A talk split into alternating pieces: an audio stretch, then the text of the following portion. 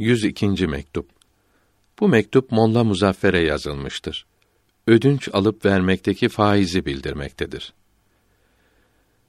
Ödünç verenin fazla olarak istediği malın yalnız faiz olduğunu söylemiştiniz.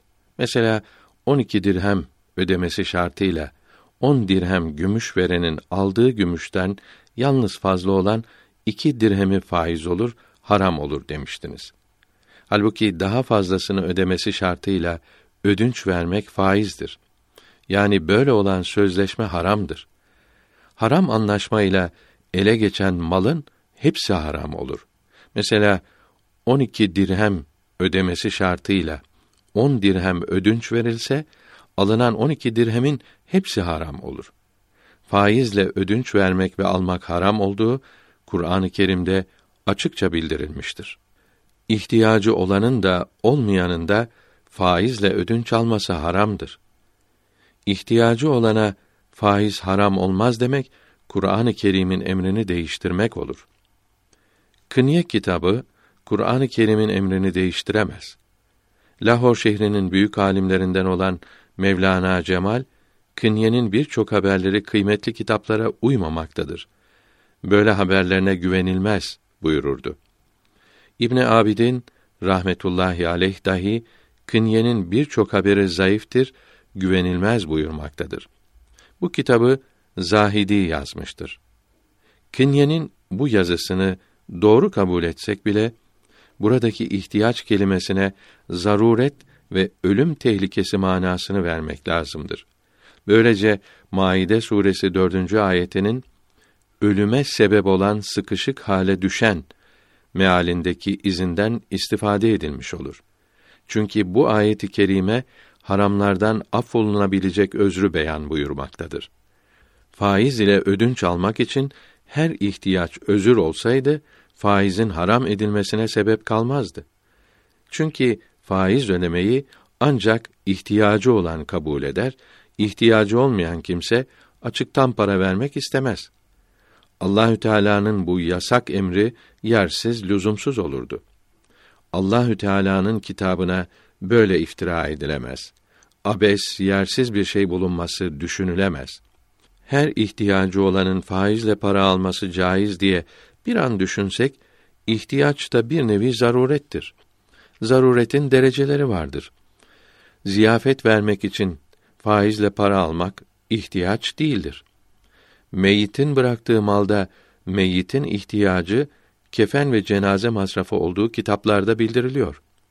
Onun ruhu için ziyafet vermeye ihtiyaç denilmemiştir.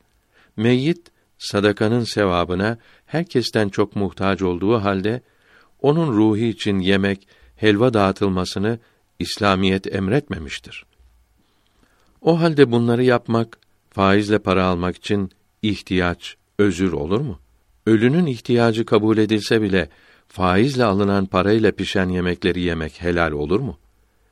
Çoluk çocuğun çok olması, erkeğin askerde bulunması, özür ihtiyaç sanılarak faizle para almak caiz ve helal olur demek bir Müslümana yakışmaz.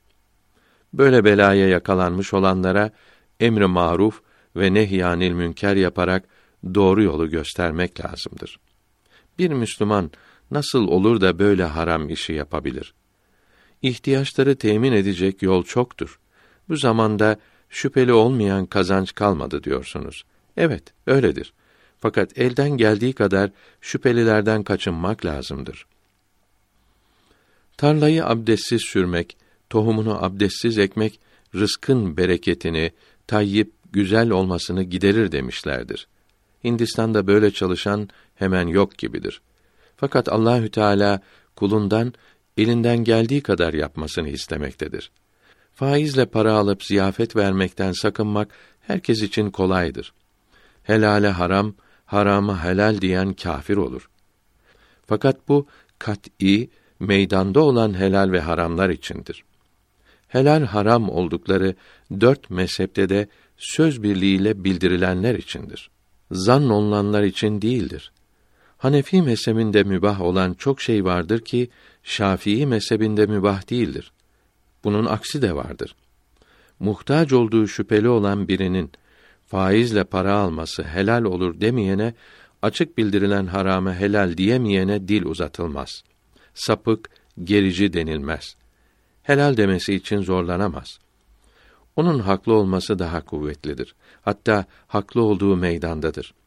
Ona dil uzatanlar haksızdır ve tehlikededir. Mevlana Abdülfettah faizsiz borç almak iyidir.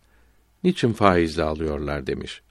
Siz de böyle söyleme, helali inkar mı ediyorsun diyerek onu tekdir etmişsiniz. Yavrum bu sözünüz kat'î olan helal için doğrudur. İhtiyacı olanın faizle borç almasına helal deseniz bile bunu yapmamak yine daha iyi olur.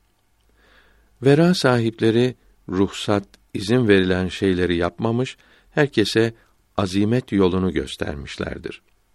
Lahor şehrindeki müftiler ihtiyacı olana caiz olur demiş ise de ihtiyaçtan ihtiyaca fark vardır. Her ihtiyaç özür sayılırsa faizin haram olacağı yer kalmaz. Faizin haram edilmesi abes, lüzumsuz bir emr olur. Oruç, yemin kefareti niyetiyle de fakirleri doyurmak için faizle borç almak caiz değildir. Fakir doyuramayan oruç tutar. İslamiyete uymakla az bir takvanın bereketiyle Allahü Teala insanın ihtiyacını kolaylıkla giderir. Allahü Teala takva sahiplerini sıkıntılardan kurtarır. Lazım olan şeyleri satın almak için bankadan faizle ödünç para almayıp bu şeyleri bankadan satın almalıdır.